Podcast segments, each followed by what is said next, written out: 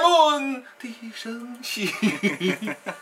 这位兄台，你怎么看？有中何消见协解点名双十一有部分商家先涨后降，嗯，就是关于这个商品的价格，双十一都明显是作假，对说的是大家都涨得实惠，实际上有可能你买的全年最贵。嗯，这就是中消协专门点的一些商家，这个呢具体不说了。不管说是京东啊、淘宝啊、拼多多啊，各种都有商这家样的现在对于商家双十一、双十二非常的重视，前面各种造势、买赠花样的这种套餐，啊这样子预付款那儿又交了定好金，然划得后着就感觉有嗯涨感得降得天大便宜。其实大量的商家越来越搞这种先降价，哦而不是先涨价，后来降价，降给你看一个行为秀一样的。当然，老百姓消费者也是学聪明了，其实真的买的比较多的人都提前啊一两个月对，嗯就收先藏看在到购物了车，看着它的价格，你中间是实质真正的降没。错，会持续关是注这的。样子的。嗯但这个东西儿尤其带出了我一个讨论，一个是中消协这儿就点了名了，说这样的商家是要不得的。双十一这种价格优势上是一个假象的，那嗯对双十一明显就被过比较就就中消协算是比较官方的一个声音了。啊，在是在很鄙官视方的这种东西，肯定它更多是劝电商平台也好，商家也好，要拿出真实的优惠来。没错但从消费者这一端就会觉得说，那这个双十一我可能就不买了，或者买的冲动就会有所压抑。嗯全都嗯是贵的啊消费者自己的感知这两年也有，嗯，按照这种逻辑发展下去，你认为双十一的游戏会一直玩，甚至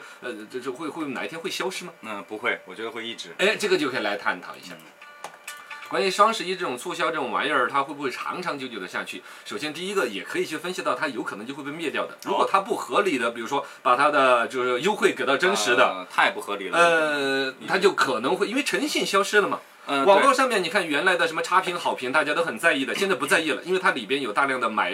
评啊、嗯啊买赞啊什么之类的一些玩意儿，让我们对它评价的已经不相信呃了信任度都已经降低了很多。这也是为什么直播带货现在又火一点了，嗯因为直播带货里边，我总觉得那个真人真事儿。啊，呃现场能试看得用，到的哦，看得到的，它已经就比原来一个模模糊糊的什么网民叫做爱喜欢的啊生活的陈超啊之类的， 是是是是吧？是显得更真实。对他对真人在那儿，现场用给我看，对所以我会更信任。对，现场就把羽绒服剪了，对呀、对呀、这就是直播带货，相相比于原来那种什么淘宝什么的评论更嗯更优直异。观一点。但是也存在一个诚信的一个成本，就是对啊他有可能捡的那一件是好衣服哦，你买到的可能是歪的。对，翻车诚的也信多。嗯是最大的一个成本，这就回到了说双十一这种游戏里边，如果说你每年双十一，我们都确实买到了很多实惠，确实会让更多的一些，比如说呃怎么不怎么消费的人啊啊呢，啊都会把双十一作为一个重要采购，对对对，把全年要买的物资囤下来，是这样的一个趋势。但现在反过来了，嗯大家都发现它双十一的优惠越来越假，越来越不诚信，那肯定我就不会来了呀。嗯另外一个就是说观点认为双十一的游戏可能玩不久，还有一个原因是吗就是本身整个社会的所有的产品哈、不能简单以价格作为唯一优势啊，嗯，比产品质量的呀。是是是吧？比一下谁的那个生产的服务体系更好啊！现在我们整个电商的一个逻辑，从拼从淘宝开始到拼多多到了极致，就是比谁的价格低。嗯价格低，如果比价格低的话，那不就是劣币淘汰良币吗？啊对谁把成本控制得更好？对谁更没良心？谁他妈搞一些什么质量网越来络越撇了嗯定制款，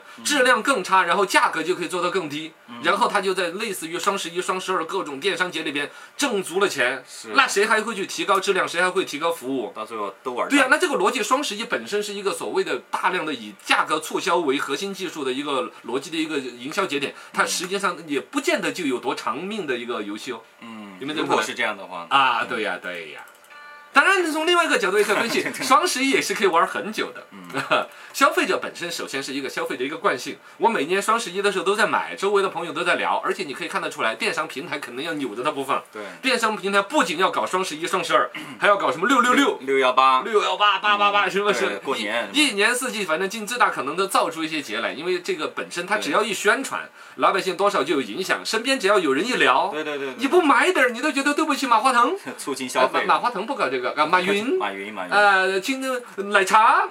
是刘强东，对你对都要对得起，所以你多少你都要买一点儿，而且商家也会持续发力。这就刚才我说到有一种劣币淘汰良币的一种趋势，就是打价格战嘛。但同时也确实有一些质量不错的一些商品也会在里边拿出优惠啊。对呀，还是很划得着的，它里面还有一个节约一个社会成本的一个逻辑，就是说原来可能要大量的广告才能实现的一些营销效果，在这儿只要拿出足够好的质量、足够优惠的价格，对，就嘣的一声就可以一天销售个几千万、几个亿。对，营销费就省下来，对呀、对呀、对呀、嗯所以这个东西儿呢，又觉得说它可能不会消亡，它会长久下去，而且看得出来，国际上呢，对于一种某一种消费行为，可能都经过一种波动。嗯比如说美国的所谓的黑色星期五，对，他们年底啊，在圣诞节前面会有一个集中大采购的一个盛对会对对，对也是搞了几十年的。而嗯且你我们可以相信，他那种所谓商业社会里面必然搞过真促销、假促销，嗯来回拉动几次，最后还是持续的说这个东西是年年，是吧？都有了，而且啊让这质线量上更好的，又拿出确确实实在在的优惠价格优惠的对，呃，得到消费者的青睐。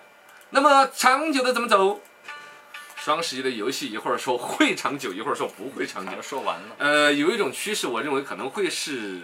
时间会长久，但规模体量会偏小，会嗯分散。分散开了，大概的逻辑现在看得出来，什么六幺八夏天已经分了一个购物节出来了。对对对，呃，双十一其实双十二是从双十一分出来的。分出来的，哦，是不是嘛？那这样子实际上还包括今年你也看得出来，拉到十一月一号，甚至啊十月二十几号，对就已经开始什么交定金，金，没错，他就有提前意一识个的月在把整个促销周期其实拉长了，对对对是吧对对，然后包括过年还有元旦啊这些都会有活动，造更多的一些节的一种方式，嗯也就可以看得出来，所谓的这种双十一之类的游戏，可能它灭掉是不可能的，但是它独就光在双十一这两天要出来多大的一个销售金额也不见得嗯，对，促销周期拉长了，啊，是这个意思。来，能不能解头白？来，找朋友喝全新酒，